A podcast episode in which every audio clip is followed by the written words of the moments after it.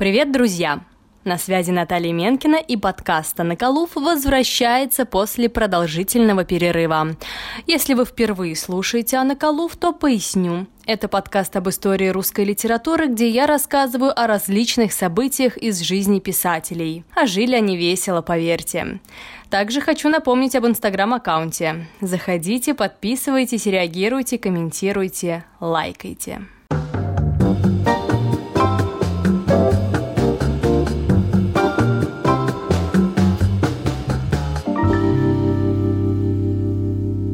Вы заметили, что в этом году на журналистов стали как-то уж больно наседать. Многих это возмущает, и даже кажется, что раньше такого не было. Но не надо поспешных выводов. Газеты и журналы запрещали ранее по многим причинам, и в первую очередь, конечно, по политическим. Журналисты смелые люди, несмотря ни на что, писали то, что, по их мнению, должно дойти до людских глаз. А, это есть и сегодня, это было и вчера. Одним из таких смелых был молодой журналист Корней Чуковский, который не боялся выражать свою точку зрения, даже если ради этого пришлось посидеть в тюрьме.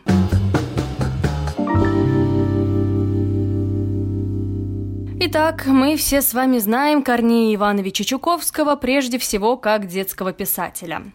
Все так. Но к детской литературе писатель пришел уже после того, как стал известным критиком. Свой путь в творчестве Корней Иванович начинал с журналистики. В 1901 году Чуковский стал корреспондентом одесских новостей. Уже через два года он, как единственный сотрудник, владевший английским языком, а он его выучил самостоятельно, он уехал в командировку в Лондон. Тогда ему обещали целых 100 рублей ежемесячно. По тем временам это очень большие деньги. Его статьи публиковали в газете «Южное обозрение» и различных киевских газетах. Однако обещанные 100 рублей он получал изредка, а потом их вовсе перестали выплачивать. Поэтому сначала его беременная супруга Мария Гольдфильд, а затем и он сам вернулись в Россию. Он продолжил писать статьи и фильетоны в одесских новостях, а также в заметке читателя. Его возвращение пришлось на революционный 1905 год – Тогда в Одессе произошло одно из ярких событий в истории – восстание на броненосце Потемкин. Чуковский лично наблюдал мятеж и даже зашел на борт броненосца, где общался с восставшими матросами. Это событие настолько впечатлило молодого журналиста, что он задумал создать сатирический журнал. В этом же году осенью Корней Чуковский вместе с женой и сыном уезжают в Санкт-Петербург – Идея создания журнала все еще сидела в голове у писателя, и тут выходит манифест 17 октября 1905 года, который после долгих стачек и насильственных действий провозглашал и предоставлял политические права и свободы, в том числе свободу печати. Это дало зеленый свет для воплощения своей задумки в жизнь не только для Чуковского.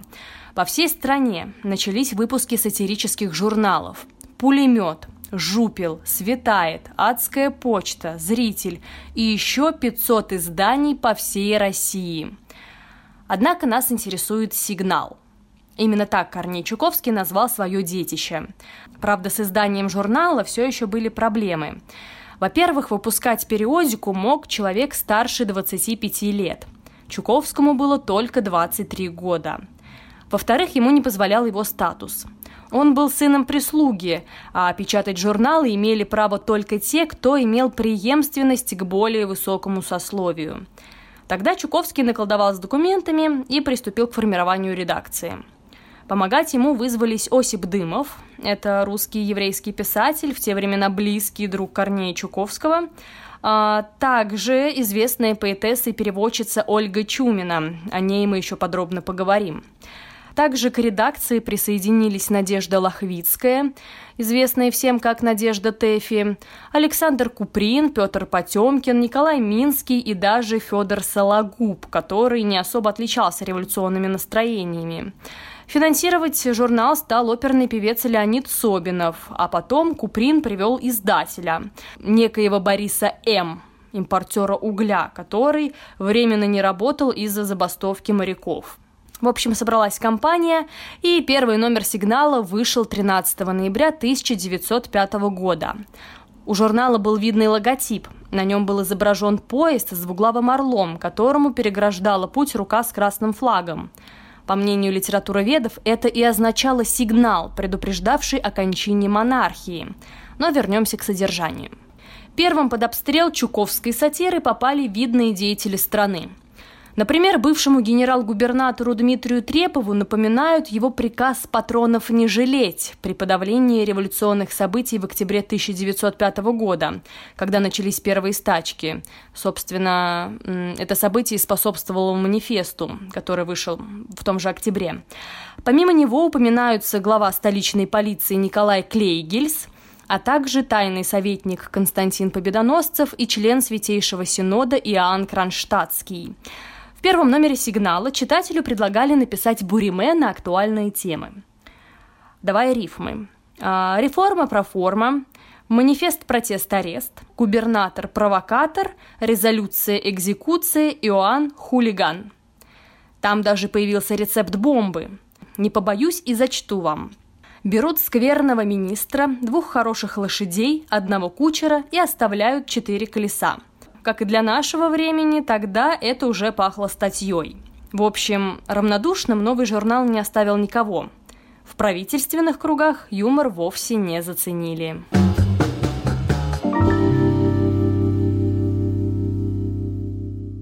Печатай книги и брошюры, свободой пользуйся святой, без предварительной цензуры, но с предварительной тюрьмой.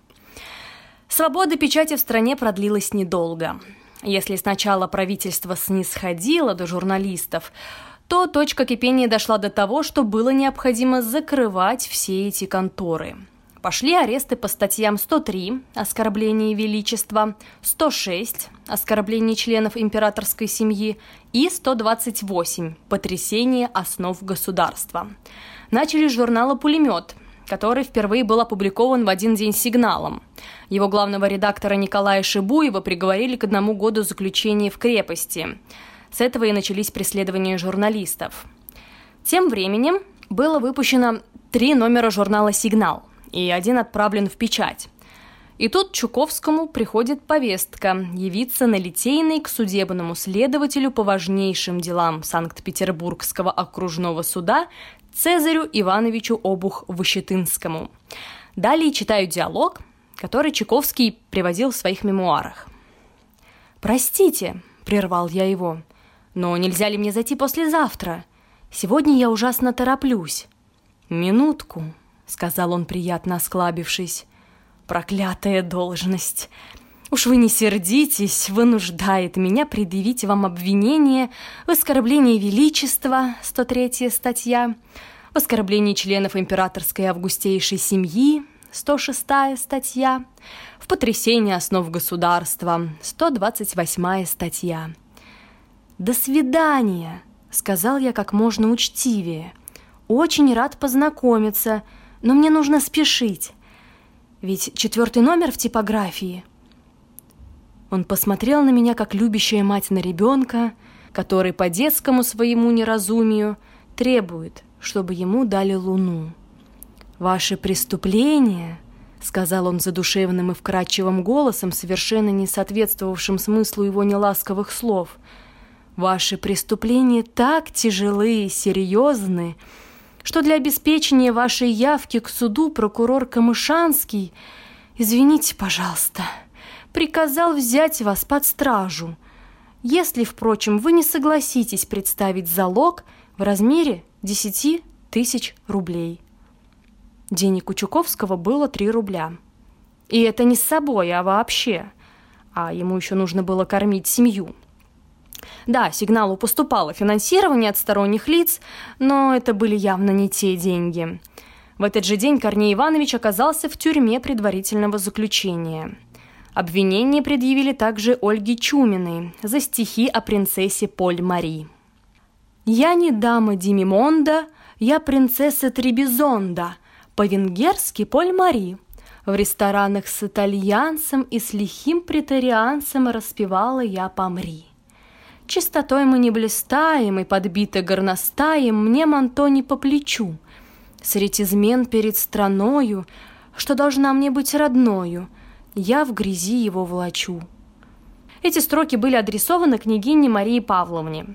Одно время Петербург был полон слухов о похождении великой княгини по ресторанным кабинетам с Люсьеном Гитри, артистом Михайловского театра.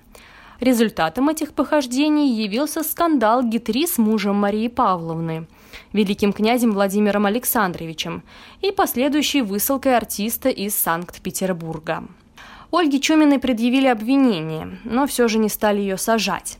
Чуковский же получил за каждую страницу журнала. Сообщения о митинге самодержцев, где государи требовали восьмичасового рабочего дня и других льгот, строфа стихотворений Чуковского «А ты пигмей и телом и душой», в котором нашли оскорбление императора, и за стих перехваченное письмо, где увидели призывы к насильственному свержению строя, а также обвинения были предъявлены за ряд карикатур. Вскоре весь Санкт-Петербург пребывал в возмущении – Газета «Русское слово» за 5 декабря 1905 года сообщила об аресте Корнея Чуковского и заявленной залоговой сумме для освобождения. И в это же время четвертый номер журнала «Сигнал» изымали из продажи. А он был особенно преисполнен сатирой. Многочисленные выпады в адрес правительства и царя завершались якобы детским письмом, присланным в редакцию. «Дорогая редакция, мне очень хочется получать ваш милый журнал, но мама мне не позволяет. Коля Р. Вы поняли, да, кто такой Коля Р? Помощь в залоге пришла от жены Александра Куприна, издательницы журнала «Современный мир» Марии Карловны. Она внесла указанные 10 тысяч, взяв их из средств своего журнала.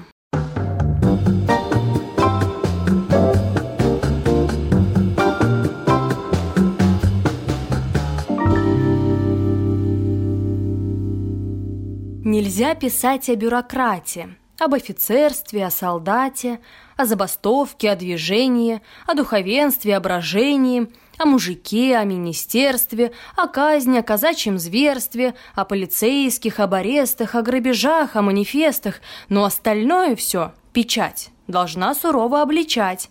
Когда же напишешь, посмотри, 128 и 103. Таким стихотворением описал журнал «Бурелом» волнение в журналистских кругах – Издатели не сдавались. Если редактора сажали в тюрьму, то его пост занимал заместитель. Если журнал запрещали, то его выпускали под слегка измененным названием. Так случилось и с Чуковским. Его приговорили к шести месяцам заключения под стражу и на пять лет запретили занимать должность редактора. Сигнал закрыт. Тогда на помощь пришел ну очень солидный адвокат – Оскар Осипович Грузенберг, известный как еврейский защитник, был видным юристом в Санкт-Петербурге. В разное время он защищал в суде Максима Горького, Владимира Короленко, Павла Милюкова, Льва Троцкого и других общественных деятелей. Он даже был защитником Давида Блондеса, еврея, который якобы пытался убить женщину ради ритуала. Дело Чуковского для него еще один вызов, где нужно доказать невиновность подсудимого. В этом случае нужно еще доказать его непричастность к оскорблению правительства и царской семьи. Но как это возможно, узнаем чуть позже. Скажу только, что сначала адвокат опротестовал приговор Чуковского, его выпустили, а Марии Карловне Куприной отдали ее 10 тысяч рублей. Итак, сигнал закрыт. Чуковскому нельзя совать нос в издательское дело – Выкрутилась редакция играючи. В начале нового 1906 года появился новый журнал «Сигналы» и поставили на место главного редактора журналиста Владимира Турока. Естественно, он был подставным лицом. А Чуковский уже нашел новую работу. Он стал секретарем у литературного критика Евгения Ляцкого. Первый номер нового журнала рассказывал читателю о московском восстании, которое началось еще в декабре 1905 года. Обложка просто кровавое месиво. Нарисованный генерал-губернатор Федор Васильевич Дубасов кромсал свежий труп, а на стене были развешаны распотрошенные люди. Другая иллюстрация изображала рождественскую елочку, увешанную трупами, пистолетами, патронами, пулеметами и кандалами. Несмотря на такие события, редакция всеми силами пыталась оставить читателю новогоднее настроение. Но вот у кого действительно не было этого новогоднего настроения, так это у прокурора Санкт-Петербурга Петра Константиновича Камышанского. Он вновь отправил в суд бумаги по делу Чуковского и понеслось все сначала. Только еще прибавилась преступная пропаганда, статья 129. Чуковскому прилетела очередная повестка, а вслед за ней пошли допросы и вновь заключение под стражу. На этот раз залог в тысячу рублей заплатила Ольга Чумина.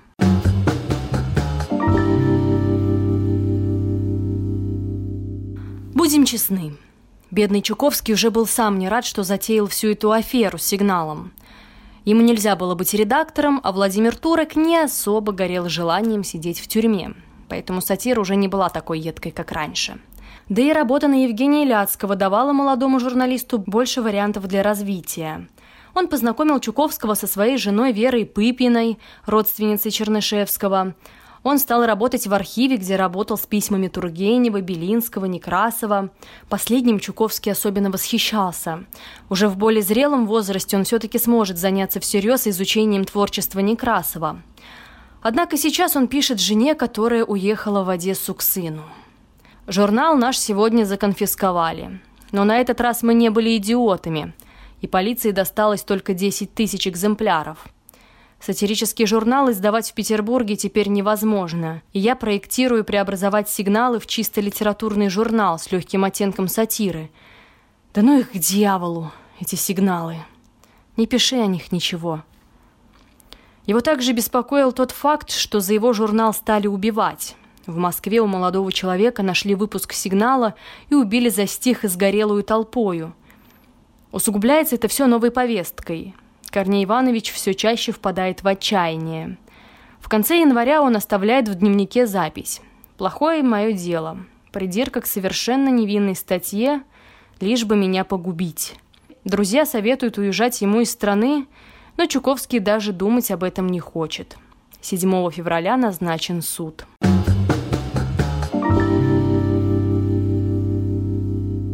Из-за предъявленной статьи «Оскорбление Величества» суд проходит в закрытом режиме. Прокурор Петр Камышанский на процессе размахивал журналом и упрекал Чуковского, мол, свобода печати есть свобода наглости и бесстыдства – Подсудимого больше возмутила фраза прокурора «жалкие и малограмотные стишонки». Он, как редактор, не отрицал антиправительственные выпады, но не хотел слышать, что в его сигнале печатается безвкусный материал. Однако больше всего Чуковского удивил его собственный адвокат. Оскар Грузенберг выбрал отличную тактику для защиты подзащитного. Вот фрагмент его выступления. Представьте себе, что я, ну, хотя бы вот на этой стене э, рисую, ну, предположим, осла. А какой-нибудь прохожий ни с того ни с сего заявляет, это прокурор Камышанский. Кто оскорбляет прокурора? Я ли, рисуя осла? Или тот прохожий, который позволяет себе утверждать, будто в моем простодушном рисунке он видит почему-то черты уважаемого нами судебного деятеля. Дело ясное. Конечно, прохожий. Тоже происходит и здесь. Что делает мой подзащитный? Он рисует осла, дегенерата, пигмея – и Петр Константинович Камышанский имеет смелость утверждать всенародно, будто это священная особа его императорского величества, ныне благополучно царствующего государя императора Николая II. Пусть он повторит эти слова, и мы будем вынуждены привлечь его, прокурора, к ответственности, применить к нему – к прокурору грозную 103-ю статью, карающую за оскорбление величества. Потрясающе. Э, ведь действительно в журнале Чуковского нет открытого высмеивания какого-либо политического деятеля. Читатель может сам додумать или догадаться. И обвинять редактора в своих собственных догадках значит самому примерять на карикатуру образ царя и признаваться в этом. Чуковского освободили. Но ровно через неделю Камышанский, видимо, обидевшись на Грузенберга, обжалует дело в Сенате, и Корнею Чуковскому вновь прилетит повестка. Новая повестка, новый арест. Ну, тут хоть садись и плачь. 18 февраля Чуковский собрал вещи, написал письмо жене и сел ждать конвой. И за ним действительно пришли. Но пока полицейские поднимались, подследственный вдруг убежал через соседскую квартиру.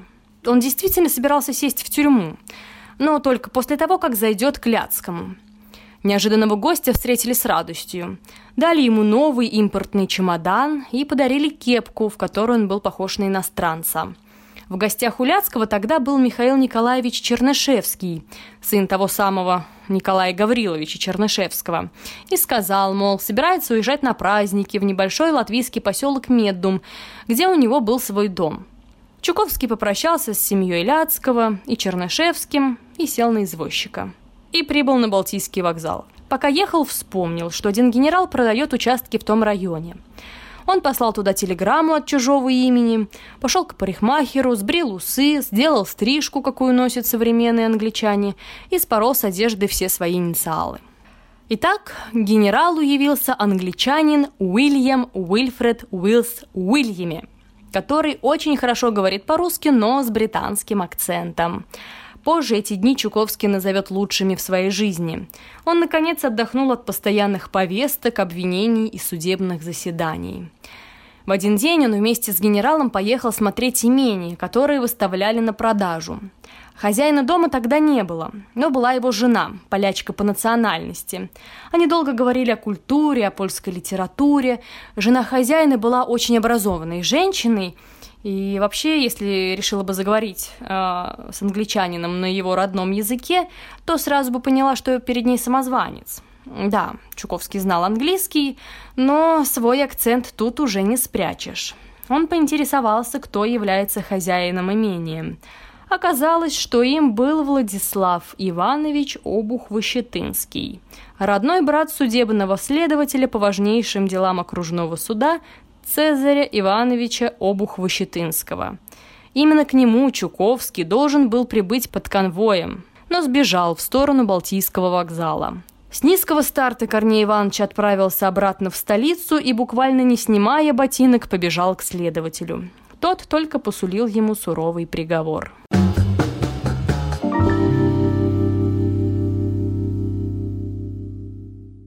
И снова суд. На этот раз он состоялся 22 марта.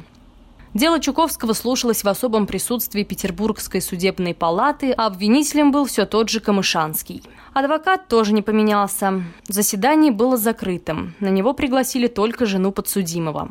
Все проходило по прежнему сценарию. Камышанский просил для подсудимого заключения, Грузенберг по-прежнему настаивал на том, что прокурор сам себе все придумал. Чуковский сидел на скамье подсудимых в полном отчаянии. И тут объявляют. Оправдан. Чуковский не смог сдержать слез.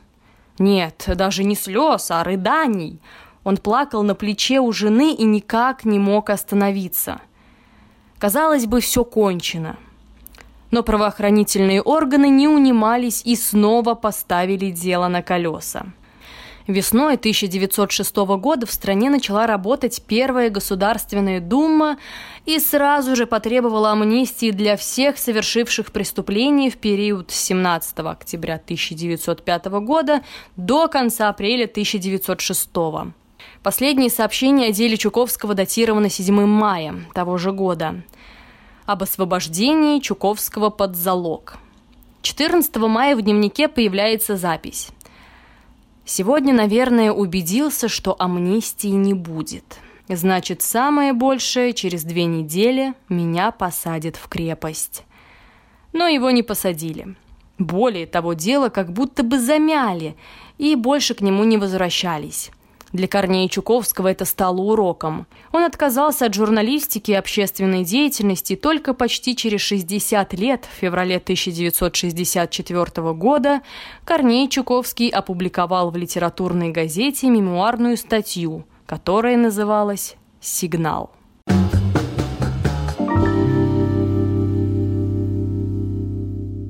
Журналистам в России было сложно во все времена. С приходом советской власти подобных СМИ вовсе не стало. Сатира была, безусловно, но она теперь работала на власть. Возможно, 90-е прошлого века и начало нулевых стали той самой форточкой, которая проветрила и освежила мысли. Но и она быстро закрылась. Однако, что жило и процветало в России всегда, так это юмор. Вот что-что, а шутить и смеяться у нас в стране умеют. Меня зовут Наталья Менкина. Улыбнитесь.